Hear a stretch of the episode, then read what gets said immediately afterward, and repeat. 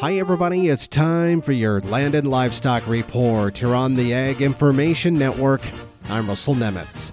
Well, more and more Hereford breeders and commercial users of Hereford genetics are discovering the feedlot and carcass performance of their genetics through various American Hereford Association programs.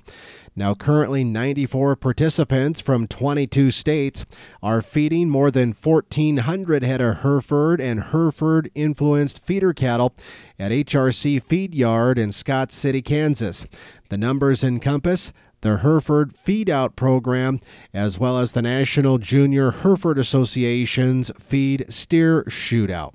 Now, these cattle feeding opportunities, they say, enable participants to enroll a few head or entire pens of cattle, and they receive ongoing updates about how their cattle are performing well on feed, and then receive a collective summary of all cattle enrolled in the program to see how their cattle performed relative to the entire group.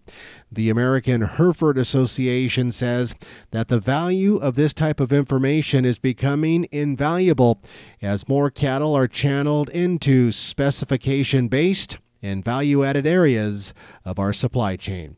Get more details online by visiting Hereford.org. For the Ag Information Network, I'm Russell Nemetz.